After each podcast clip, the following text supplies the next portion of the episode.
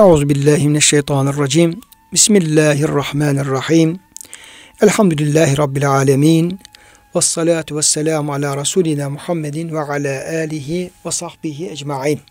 Muhterem dinleyenlerimiz, yeni bir Kur'an Işığında Hayatımız programında sizlerle beraberiz. Bendeniz Ömer Çelik programa başlarken hepinize hürmetlerimi, muhabbetlerimi, arz ediyorum.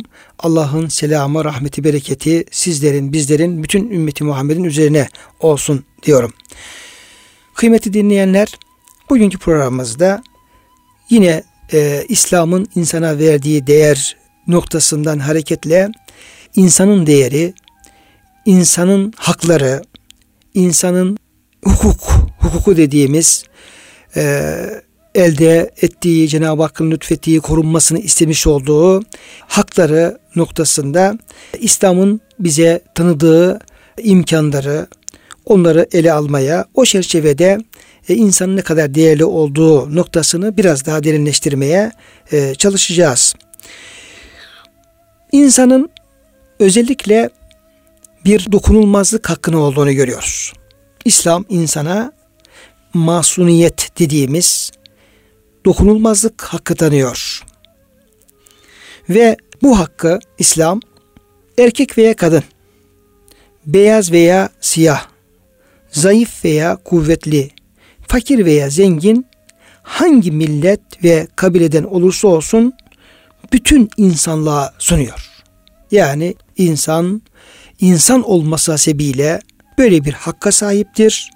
Dokunulmazlık hakkı vardır ve özel hakları vardır, özel hayatı vardır ve İslam bunu hiçbir ayrım yapmaksızın erkek veya kadın, zengin veya fakir, zayıf veya kuvvetli, beyaz veya siyah veya herhangi bir ırk ayrımı yapmaksızın hatta din ayrımı yapmaksızın bu hakkı insana tanıdığını görüyoruz. Dolayısıyla kim olursa olsun, hangi milletten, hangi ırktan, hangi dinden, ve durumu, maddi durumu, manevi durumu ne olursa olsun, kim olursa olsun insan kanı akıtılmaktan yani insanın kanı akıtılamaz. İslam bunu haram kılmaktadır. Kafirin de kanı akıtılamaz. Münafığın da kanı akıtılamaz. Günahkarın da kanı akıtılamaz. Ancak ayet-i kerimeler şunu ifade etmektedir. وَلَا yaktulûlen nefselleti harramallahu illa bil hak. Ve la taktulun nefselleti harramallahu illa bil hak. Yani cana kıymayın. Hiç bir kimsenin canına kıymayın. Yasaktır, haramdır. İlla bil hakkı eğer o kişi öldürülmeyi hak etmişse o başka. Onun e, suçu tespit edilir. Ölüm öldürülme sebebi belirlenir. İlgili şahıslar, kurumlar, makamlar bunu ele alır. Deliller tespit edilir ve bu kişinin öldürülmeyi hak ettiği tespit edildikten sonra yetkili makamlar, merciler o insanı öldürebilir. Bu da sayılıdır. Yani bu noktada e, bunlar mahduttur, sayılıdır. Hemen ilk planda aklımıza gelenleri söyleyelim. Eğer bir insan evliyken çok affedersiniz zina ederse evli olduğu halde kadın olsun erkek olsun ve suçu tespit edilirse bu ölüm cezası var İslam'da. Biz buna rejim diyoruz. Veya bir insanı kasten öldürürse, hatayen değil de kasten öldürürse, cana kıyarsa o cana e, kıymanın bir karşılığı olarak, kısas olarak o kişi öldürülür. Veya İslam devletine karşı baş kaldırır, savaş açar, baş kaldırır, ihanet ederse o tür böyle ağır suçlarda yine ölüm cezaları söz konusu olabilir. Yani bunlar mahduttur. İşte dinden dönen, dönenlerle ilgili bazı e, değerlendirmeler vardır. Yani bir insanın öldürülmeyi hak etmesi yani kafir olsun mümin olsun fark etmez öldürülmeyi hak etmesi öyle e, kolay bir şey değildir. Çok istisnai şeylerdir. Bunlar olmadığı sürece hiç kimse kimsenin e, canına kıyamaz. Dolayısıyla her insan kanı akıtılmaktan koruma altına alınmıştır. Bir insan bir başka birisini öldüremez, kanına katamaz ve onun e, hukuku vardır. Çok özel kuralları, kaydeleri vardır. Ancak o şekilde bir insan ölüm cezasına çarptırılabilir. Onun dışında insan kanı muhteremdir, canı muhteremdir ve kimse ona dokunamaz. dokunulmazlık hakkı vardır. Yine kim olursa olsun ırzı tecavüze uğramaktan korunma altına alınmıştır. Yani falan kafir serbest öyle yok. Falan şey, günahkar serbest öyle bir şey yok. Yani İslam aile hukuku olarak, evlilik hukuku olarak bir e, son derece adil, adaletli, son derece hakperest, son derece doğru, dürüst bir sistem getirmiştir. Evlilik hukuku ile ilgili prensipleri ortaya koymuştur. Yani erkek olsun, kadın olsun onun bu ailevi münasebetler noktasında e, hakkı nedir? Kiminle beraber olabilir? Kiminle beraber olamaz? Evlenmesi haram olan kadınlar, helal olan kadınlar, evlenme kaydeleri, kuralları, boşanma ahkamı bütün bunlar hepsi belli bir e, hukuk dairesinde esaslar çerçevesinde belirlenmiştir ve onun dışında insanın böyle tamamen serbest bir hürriyet ve özgürlüğü söz konusu değildir. Dolayısıyla kafir olsun, mümin olsun bütün insanların İslam nazarında ırzı, iffeti son derece muhteremdir, son derece değerlidir ve hiç kimse başkasının ırzına tecavüz edemez, e, yeltenemez. Tecavüz ettiği karşısında da karşısında e, ettiğinde de karşısında İslam'ı bulur, İslam'ın ahkamını bulur, İslam'ın haddirini bulur ve cezasını çeker. Nedir? Mesela bir insan başkasının iffetini dil uzatamaz. Başkasına iffetsiz diyemez. Başkasına bu kişi zina etmiştir diyemez. İftira atamaz. Peki attığı zaman ne olur? Attığı zaman eğer o iftirasını ispat edemezse kişiye zani dedi, zaniye dedi. Zina etti dedi, iffetsiz dedi. Bu duyulduğu zaman hemen İslam devletinde yetkili şahıslar, polisler, emniyet güçleri, oradaki efendim muhtesipler, muhasipler gelir derler ki kardeşim sen neye göre sen bu kişiye iffetsiz dedin? Niye göre bu insana sen zina isnat ettin? Ya öyle ağzından çıktı falan. Olmaz. Gel bakalım. Gel öyle iffet konusu, ırz konusu herkesin böyle ağzına dolacağı bir konu değildir. Gel bakalım. Hesabını ver bakalım. Sen bu kişiye iftira ettin. iftiranı ispat et. Sen bu kişiye zani dedin, zaniye dedin, iffetsiz dedin, ispat et bakalım. Nerede gördün? Hangi halini gördün? Kiminle beraber gördün? Eğer bunu efendim ispat ederse ne hale? Ki etmesi gerçekten çok zor bir hadise. Etmediği takdirde belki boş boğazlığın cezası olarak 80 tane değneği yer muhterem kardeşlerim. Böyle bu sadece mümin için değil. Kafirin iffeti de, kafirin ırzı da muhteremdir. Yahut da gayrimüslimin de efendim iffeti muhteremdir. Müslüman onun hakkında konuşamaz. Ona da iffetsizliğe nispet edemez, iftira edemez. Bunların hepsinin kurallar çerçevesinde hukuku vardır ve bunlar İslam bunları en güzel şekilde ortaya koymuştur. Ayetleri bunu en güzel şekilde beyan etmiştir. Dolayısıyla kim olursa olsun ırzı tecavüze uğramaktan, böyle saldırıya uğramaktan insan koruma altına alınmıştır. Yine insan kim olursa olsun malı gasp edilmekten, bu kafirin malı ben gasp ederim alırım olmaz. Yani savaş olur. Bu savaşlar da yine İslam'ın savaş hukukuna göre cereyan eder. Karşılıklı konuşmalar olur, anlaşmalar olur, anlaşmaların bozulması söz konusu olabilir. Savaş ilanı olur. Tek tarafı savaş efendim e, şeyi olmaz. Yani İslam'ın savaş hukuku vardır. O çerçevede Müslümanlar kafirle cihad eder, savaşır. Savaşın da kendine göre kuralları vardır. O kurallar çerçevesinde işte ölen olur, öldürülen olabilir, sonra ganimetler olabilir. O çerçevede ganimetler Müslümanlara helal kılınmıştır. Cenab-ı Hak hatta İslam'dan önceki e, şeriatlerde, dinlerde e, Müslümanlara kafirlerden alınan ganimeti helal kılmamıştır. Muhterem dinleyenlerimiz. Haramdır. Haramdır. E ne olacak? Savaşlarda o altınlar, gümüşler, hayvanlar, develer neyse ne kadar e, ganimet elde edilsin bundan hiçbirisi e, Müslüman bunları kullanamazdı. Yiyemez, içemez, kullanamazdı. Yakılacak olanlar yakılırdı. Diğerleri efendim e, yine durumuna göre hareket edilirdi. Netice şu kesinlikle Müslümanın İslam önce şeriatlerde bak onu özellikle altını çiziyorum. İslam'a kadar yani Peygamberimiz Aleyhisselam gelinceye kadar, gönderilinceye kadar ve Peygamberimizin döneminde Bedir'le beraber ganimetle ilgili hüküm gelinceye kadar kesinlikle kafirin alınan bir mal kullanılmazdı. Yani böyle bir İslam, böyle bir din, yani elde ettiğin ganimeti bile kullanmaya müsaade etmeyen bir din, senin kafirin malını gasp etmeye müsaade eder mi? Yani ben biraz kafirler üzerinden gidiyorum. Çünkü Müslümanın Müslüman zaten ırzı, malı, canı bunlar zaten haram olduğunu biliyoruz. Bunda hiç problem yok.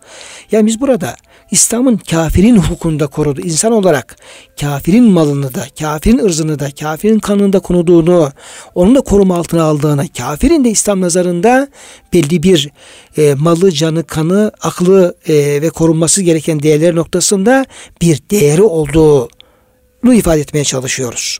Dolayısıyla bu falan kafirin malı ben gasp ederim alırım. Hayır. Böyle bir hak kesinlikle e, Cenab-ı Hak bizlere tanımamakta, kimseye vermemektedir. Ganimetle ilgili olarak da hatta Efendimiz Aleyhisselam zamanında da e, ganimetler haramdı.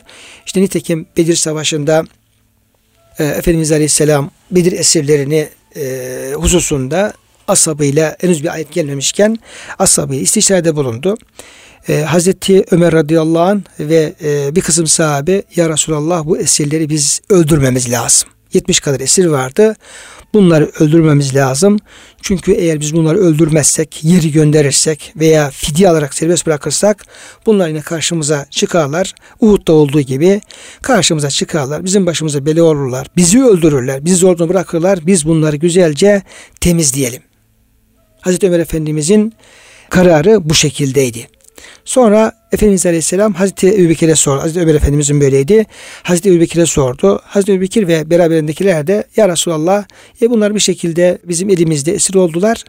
Ama biz bunları efendim e, fidye alarak serbest bırakabiliriz. Bir şey de olmaz. Zaten epey uslanmış oldular. Bir zararlar da olmaz tarzında fidye noktasında görüş beyanda bulundular. Efendimiz Aleyhisselam da e, ikinci görüşü, fidye görüşünü kabul etti ve bir kısım e, esirlere 10 tane Medine'deki Müslüman çocuğuna e, okuma yazmayı üretme karşılığında serbest bıraktıkları oldu kalanlardan da fidye almak suretiyle serbest bıraktı onları.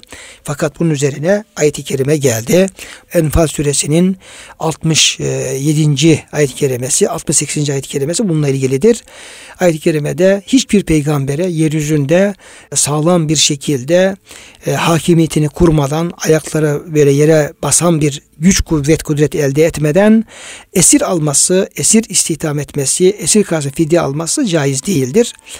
Ama siz biraz dünya hayatına meylediyorsunuz. Halbuki allah Teala'nın katında çok nimetler var. Allah'ın lütfu çok geniş.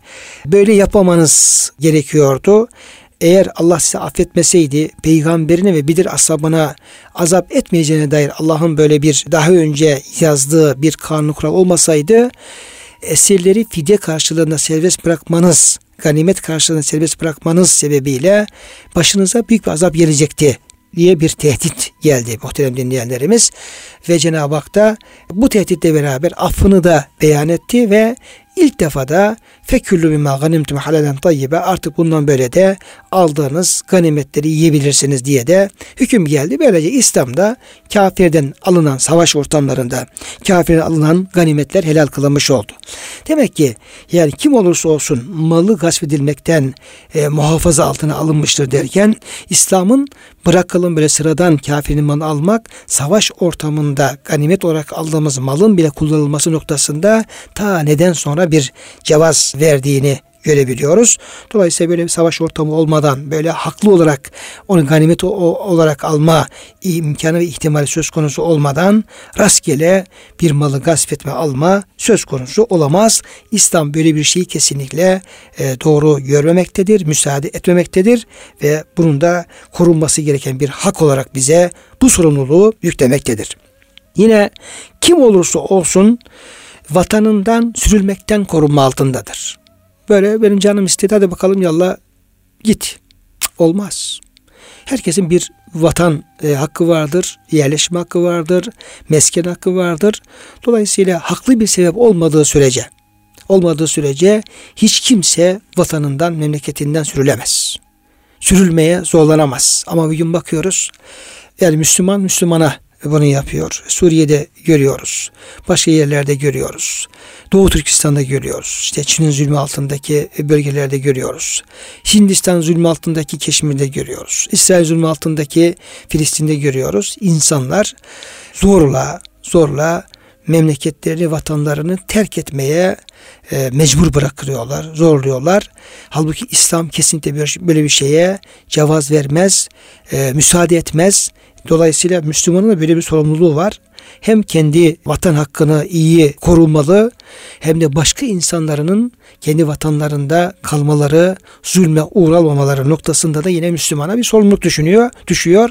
Çünkü hiç kimsenin böyle efendim vatandan sürülme şeyi e, böyle bir zulme uğrama e, şeyi yoktur. Kimse böyle buna bunu yapamaz. Ama e, bugün mesela Suriye'de olan hadiselere baktığımız zaman ne kadar böyle ciğerimizi parçalayan, içimizi açıdan durumlar var e, adam bir bölgeyi tahliye etmek istiyor, boşaltmak istiyor. Sonra bir bomba atıyor. Orada binlerce, yüz binlerce insanı e, yerinden yurdundan ediyor bilinçli bir tehcire tabi tutuyor. O da işte efendim işit yapıyor, Amerika yapıyor, kim yapıyorsa yapıyor. Gibi bunlar tabi hakla, hukla bunların bağdaşması, insan haklarıyla bunların bağdaşması mümkün değil. Yani İslam'ın insana verdiği bu haklar, dokunulmazlık hakkıyla bunların hiçbirisinin alakası yoktur. Ama kendilerine soracak olsa kendilerini insan hakları sorumlusu addederler. Onların hamisi gibi görürler. Halbuki onların bununla hiç yakından uzaktan alakası olmadığını da buradan rahatlıkla anlayabiliyoruz. Ama e, hak ettiğin zaman olabilir.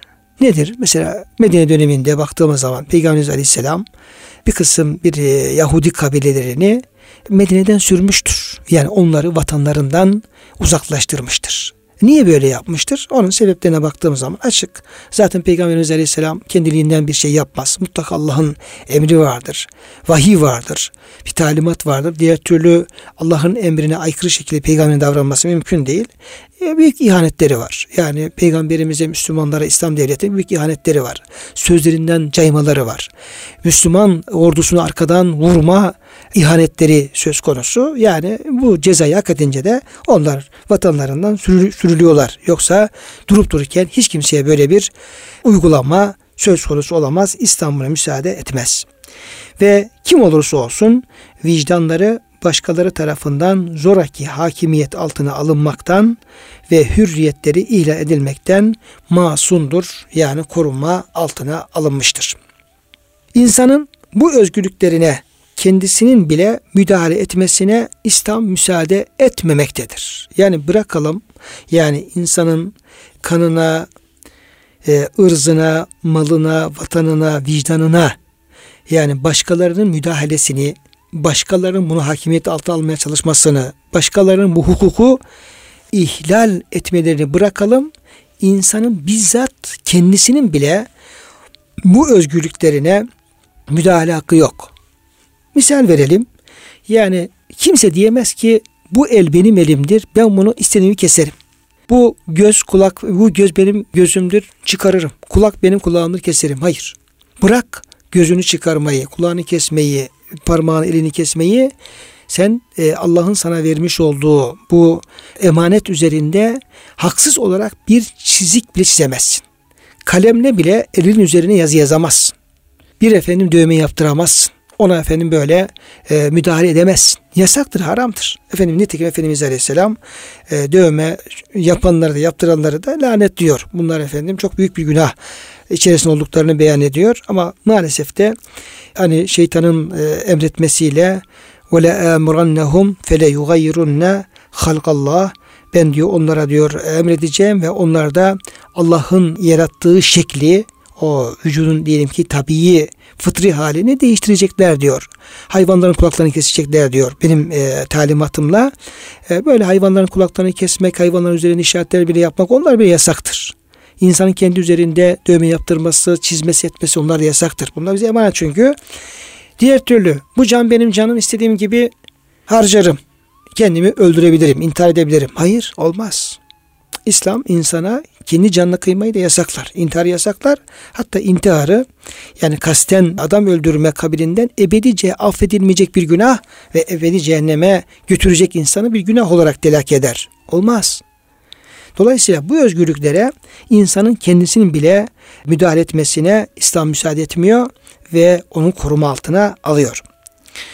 Dolayısıyla bu üstünlüğü İslam düşmanlarını bile tanıdığını görüyoruz. İslam onları hayatlarında da ölümlerinde de koruduğunu görüyoruz. bizzat mesela birkaç örnek verelim. Bizzat o İslam düşmanları kafirler savaşmadıkça onlara savaş açmaya İslam kesinlikle izin vermemektedir. Durup dururken diyelim ki falan ülke falan kafirler falan e, grup hadi bakalım savaşıyoruz falan tarzı olmaz. Yani onlara savaş açmayı gerektirecek bir durum söz konusu olmadığı sürece ya anlaşmayı bozmak ya saldırmak ya efendim böyle ihanet etmek ilahirihi yani İslam hukukuna göre İslam savaş hukukuna göre e, karşı tarafa savaş açmayı haklı gösterecek bir gerekçe e, söz konusu olmadığı sürece kesin savaşılmaz. Ki ayet-i kerime ve katilüllezine yukatilunekum ve la ta'tedun. Siz sizinle savaşanlara karşı savaşın. Savaş açanlara karşı savaşın. Ama savaşırken de öyle ta'tedu aşırı gitmeyin. Hakkınız olmayan şeyleri kesinlikle cüret etmeyin. Onlara yeltenmeyin. İnnallâhe la yuhibbul mu'tedin. Çünkü Cenab-ı Hak aşırı gidenleri sevmez buyuruyor. Yine harp meydanlarında bile onları Cenab-ı Hak koruma altına alıyor. Yani herkesi rastgele öldürebilirsiniz değil. Savaşanları belki efendim öldürebilirsiniz ama savaş ortamında kadınlardır, çocuklardır, yaşlılardır. Onların öldürülmesi yasaklanmıştır. Ağaçların kesilmesi, ekin tarlalarının harap edilmesi.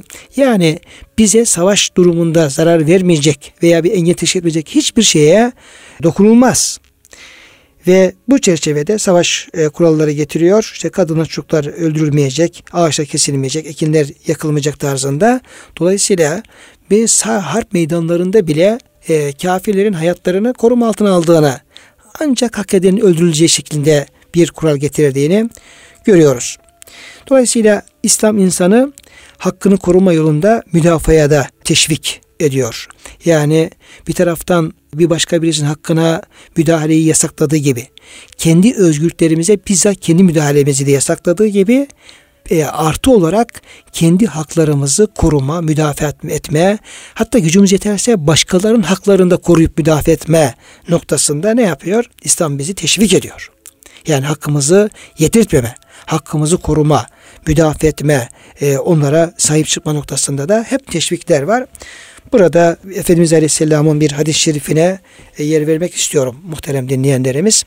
Kıymetli dinleyenler e, şu an e, Erkam Radyo'da Kur'an Işığında Hayatımız programında bulunuyoruz ve bendeniz Ömer Çelik sizlere İslam'ın insana tanıdığı haklar ve bunların içerisinde dokunulmazlık hakkı, insanın öyle hakları var ki kimse onlara dokunamaz, İslam onların dokunulmasını yasaklamaktadır.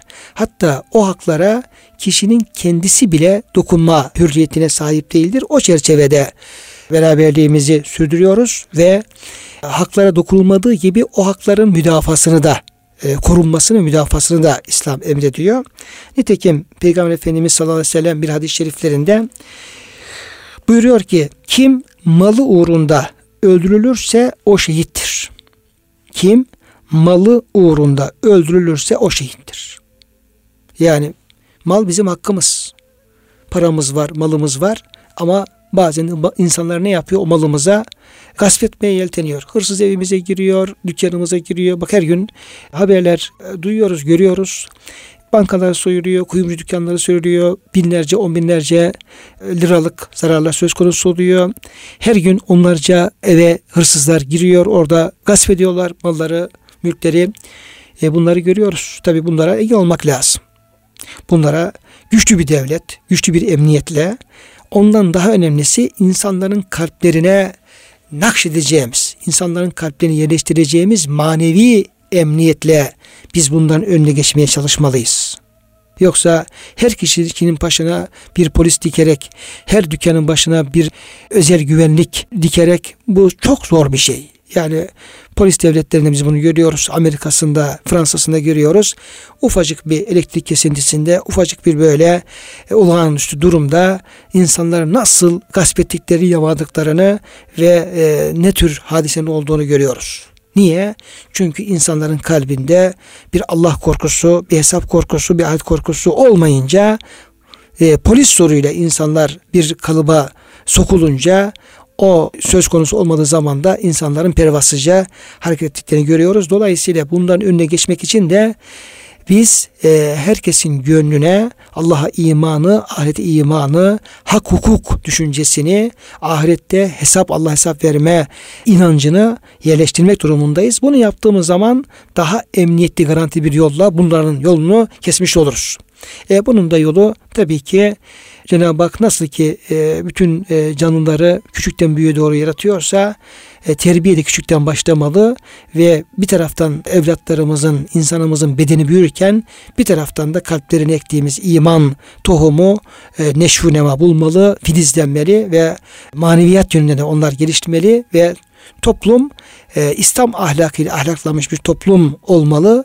Gençlik İslam ahkamı ahlak üzere terbiye görüş bir gençlik olmalı. O zaman da bu tür problemler kökünden daha kuvvetli bir şekilde kesilmiş olmalı. Her türlü bunlar e, bizim e, sorumluluklarımız ama Efendimiz Aleyhisselam'ın bize verdiği bir teşvik var. Kim diyor malı uğrunda öldürülürse o şehittir. Ne bazen bakıyoruz. Geçen bir arkadaşımızın evine e, hırsız girdi. Anlatıyor. Diyor gecenin üçü diyor. E, ben diyor yataktayım uyuyorum diyor. Hanım kalkmış ve giderken bir de mutfağa bakıyor ki mutfakta bir adam yani 30 yaşlarında gecenin ortasında bir adam mutfağın içerisinde eline de bıçak almış oradan sağa sola bakıyor. Kadın feryada basıyor. Sonra beyin yanına geliyor. Kalk diyor işte evde hırsız var diyor. Neyse bağırışla çağrışlar ve adam kaçıp gidiyor. Diyelim ki kaçmasa elinde bıçağı efendim bize saldıracak olsa veya malımızı almaya çalışacak olsa biz ne yaparız? Veya dükkanımızda geliyor hırsız elinde tabancası bıçağı bize efendim dayıyor ve malımızı alıp götürmeye çalışıyor. Şimdi buralarda biz balımızı e, müdafaa etme, hakkımızı koruma yetkisine sahibiz. Efendimiz Aleyhisselam bunu beyan ediyor. Yani orada diyor insan e, eğer ölürse, malını korurken, canını korurken ölürse diyor, şehittir. Şehitlik müjdesini veriyor. Yine kim canı uğrunda öldürülürse o şehittir. Kim yakınları uğrunda öldürülürse o şehittir.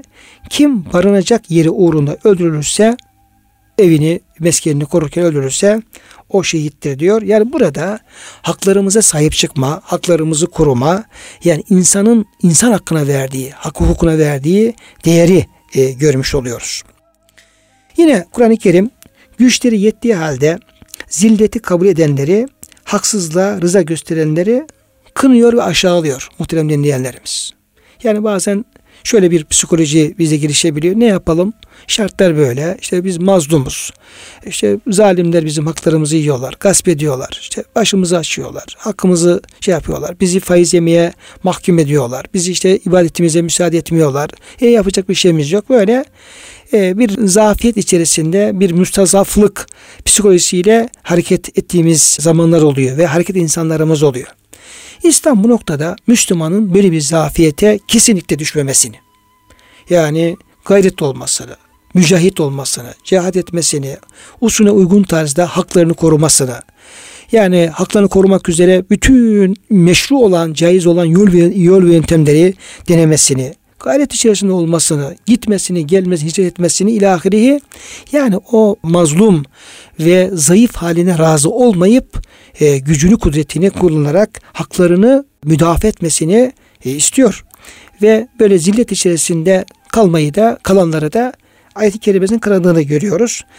Şimdi bu ayet-i kerimeyi dikkatlerinize arz edeyim. E, Nisa suresi e, 4. sırada yer alıyor Musaf tertibinde 97. ayet-i kerime. Orada bir grup insandan bahsediliyor. Bunlar hicret etmeyenler. Mekke'de kalmışlar, hicret etmiyorlar. Etmemekte de direniyorlar. İmkanları olduğu halde tabi vefat vakitleri gelmiş ve ölüyorlar. Ölürken de melekler geliyor. İnnellezine teveffahumul melaiketu zalimi enfusihim kalu fîme kuntum. Şimdi Mekke'de kalmış, imkanı varken hicret etmemiş. Bütün arkadaşları Müslümanlar gitmişler Medine'ye, hicret etmişler. Hicretin zorluğuna katlanmışlar ama Allah'ın emrini tutmuşlar, Allah'ın rızasını elde etmişler. Fakat bunlar yatmışlar. Yani göze alamamışlar. Evini terk edeceksin, hanımını terk edeceksin, malını mülkü terk edeceksin, kurulu düzeni terk edeceksin. Bunu göze alamayınca da kalmışlar Mekke'de ama ecelleri de gelmiş, ölüm vakitleri de gelmiş, melekler yanına gelmişler.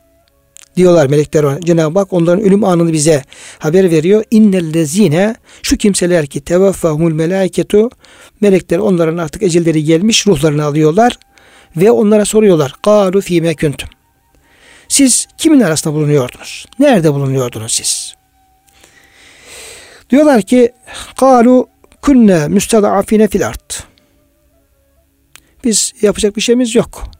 Biz e, Mekke'de kaldık. Medine'ye hiç edemedik ve e, Mekke'deki e, bunlar Müslüman. Yani Allah'a inanmışlar. Kafir değiller bunlar. Kıymeti dinleyenlerim. Kafir değiller. Müslümanlar ama Allah'ın hicret emrini yerine getirmemişler ve güçleri yettiği halde imkanları olduğu halde gitmemişler ve orada kalıyorlar. Şimdi böyle olunca e, melekler soruyor. Siz neredeydiniz? Nerede bulunuyordunuz? Diyorlar ki biz müstadaftık. Yani Mekke'de kaldık. O müşrikler, müşriklerin elebaşları bize zulmettiler. Sesimizi çıkaramadık. Namazımızı kılamadık. Beytullah'a gidemedik. İşte böyle böyle İslam'da yaşayamadık. Zayıf düşürülmüş, perişan bir halde kişiler olarak yaşadık. Ama Allah'ın emirlerini yeni getiremedik. İslam'ın emirlerini getiremedik. İstenen şekilde kulluk yapamadık. Meleklerin hitabı şu şekilde. Kalu. Deler ki melekler Elem tekün ardullahi vasiaten fetuhaciru fiha. Allah'ın arzı geniş değil miydi? Bakın arkadaşlarınız Medine'ye gitti. Başka efendim arkadaşlarınız Habeşistan'a gitti. İslam'ı yaşamak için, Allah kulu olmak için imkanlar aradılar. Bu zillet hallerine razı olmadılar. Kalktılar, gittiler. Yani o cesareti gösterdiler. Siz niye gitmediniz? Allah'ın arzı geniş değil miydi? Niye hicret etmediniz? diye Ulakim ve humun naru Onların diyor varacağı yer diyor ateş olacaktır diyor. O da çok kötü bir efendim varış yeri olacaktır diyor ayet-i kerime. Dolayısıyla burada yani öyle e, haklarımız var ki bu haklarımızı e, mutlaka korumamız, mutlaka savunmamız, koruyamadığımız zaman savunacağımız, koruyacağımız yerler aramamız e, bunlar ayet-i kerimede söylemiş oluyor. Dolayısıyla tüm, tüm kainat insan emrine amade kılındığını görüyoruz. Nitekim e, e, tesir ayeti kelimeleri var Kur'an-ı Kerim'de. Oralarda e, bütün kainatın bizim emrimize verildiği ifade ediliyor. Casiye 13. ayet-i kerimede Estağzu billah ve sakhara lekum ma fis semavati ve ma fil ar min. Allah göklerde ve yerde olan bütün e, varlıkları yani bütün semavi, semavatı, arzı içindekiler her şeyi sizin diyor emrinize amade kıldı. Size hizmetkar, hizmetkar kıldı. Kendisinden bir lütuf olarak e, bunları e, verdi buyuruyor. Kıymetli dinleyenlerimiz dolayısıyla insan hürriyet ve izzette üstünlüğe sahip olduğunu görüyoruz. Kendi üstünlüğünü anlayan ancak gerçek manada Müslümanlar e, olduğunu görüyoruz. Yani her insan bir üstünlüğe sahip ama o üstünlüğün farkında olanlar gerçek Müslümanlardır.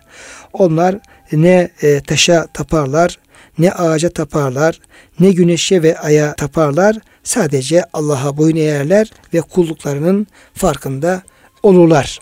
Bu Müslümanlar bu çerçevede de ancak imanla ve ameli salihle ve Allah'a tam bir kullukla da gerçek bir hürriyete ve izzete sahip olunacağı da ortaya çıkmış oluyor. Nitekim ayeti kerimede Fatiha'yı okurken orada Cenab-ı Hakk'ı övüyoruz. Önce Allah'a hamd ediyoruz. Elhamdülillah Rabbil Alemin diyoruz. Bütün e, hamdler alem Rabbi Allah'a e, olsun diyoruz. Ona hamd ediyoruz. Er-Rahman Rahim diyerek Cenab-ı Hak Rahman Rahim sıfatlarıyla met ediyoruz, övüyoruz. Sonsuz merhamet sahibi olduğunu dile getiriyoruz. Maliki Yevmiddin diyerek Cenab-ı Hakk'ın kıyamet günü tek e, hakim, tek malik olduğunu e, tasarrufun sadece onun elinde olduğunu ifade ediyoruz ve sonra da İyyâke na'budu ve iyyâke nesta'in. Ya Rabbi yalnızca sana kulluk eder, yalnızca senden yardım dileriz diyoruz. İşte burada bütün kulluğumuzu sadece Allah'a arz etmemiz, kulluğu sadece Allah'a yapmamız bizi gerçek hürriyetimize ve gerçek şerefimize ulaştıracak olan şeydir. Çünkü bir insan e, ya Allah'ın kuludur veyahut da Allah'ın dışındaki varlıkların kuludur. Aynı anda hem Allah'a kul olma hem de başkasının kul olma mümkün değildir. Aynı anda kalpte hem Allah'ı birleme, tevhid hem de şirk mümkün değildir. Cenab-ı Hak hiç kimsenin diyor e, karın boşluğunda iki kalp yaratmamıştır. Tek kalp vardır.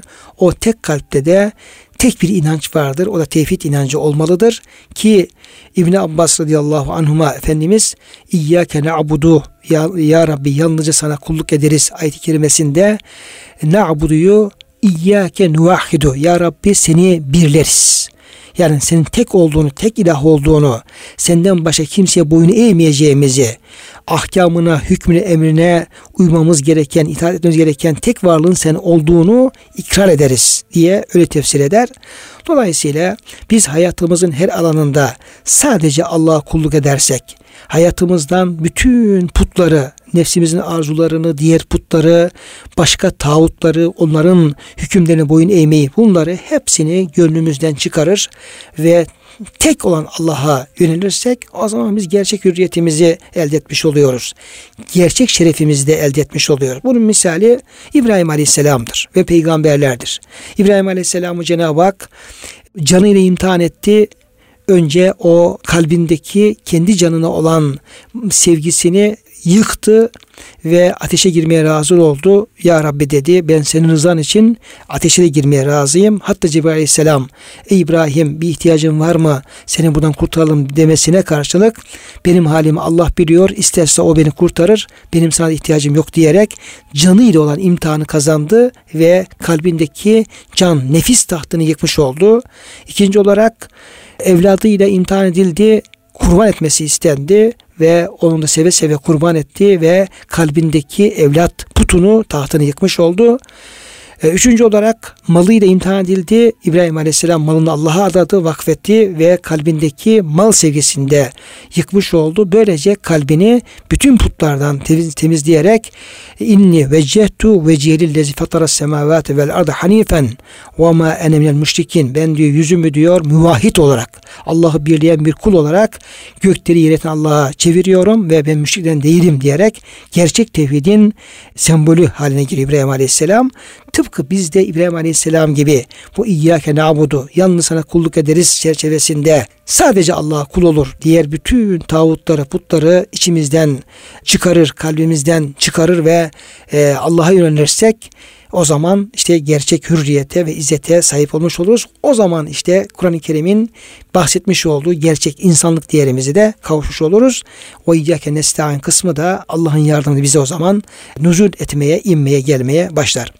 Bu çerçevede muhterem dinleyenlerimiz Cenab-ı Hak bizlere kendi insanlığımızın değerini anlamayı, inancımızın değer anlamayı, Allah'a kullukun ne kadar insana bir değer, şeref ve hürriyet verdiğini anlayabilmeyi ve sadece Allah'a kul olabilmeyi bizlere lütfeylesin diyorum ve hepinizi Allah'a emanet ediyorum.